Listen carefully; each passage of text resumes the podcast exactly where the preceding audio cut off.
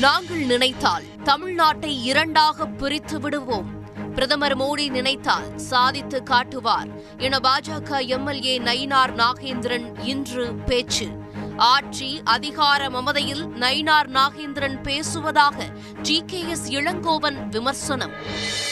அதிமுக பொதுக்குழுவில் பங்கேற்க ஓ பன்னீர்செல்வத்துக்கு எடப்பாடி பழனிசாமி தரப்பு இன்று அழைப்பு.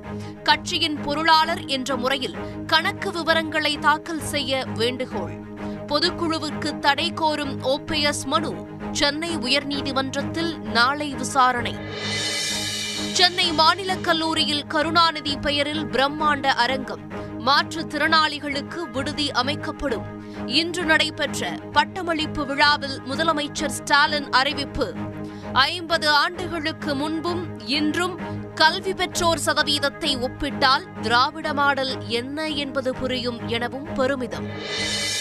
சென்னையில் பொதுமக்கள் முகக்கவசம் அணிவதை உறுதிப்படுத்த மாநகராட்சி அதிகாரிகளுக்கு இன்று உத்தரவு. முகக்கவசம் அணியாதவர்களுக்கு நாளை முதல் ஐநூறு ரூபாய் அபராதம் விதிக்கவும் அறிவுறுத்தல். இலங்கையில் தொடரும் பொருளாதார நெருக்கடியால் மேலும் எட்டு பேர் இன்று அகதிகளாக தனுஷ்கோடி வருகை. அடுத்த ஆண்டு இறுதி வரை நெருக்கடி நிலை தொடரும் என இலங்கை பிரதமர் ரணில் விக்ரமசிங்கே வேதனை. இந்தியாவுடனான கடைசி டெஸ்ட் போட்டியில் இங்கிலாந்து அணி ஏழு விக்கெட் வித்தியாசத்தில் இன்று அபார வெற்றி. இமாலய இலக்கை அடைந்து சாதனை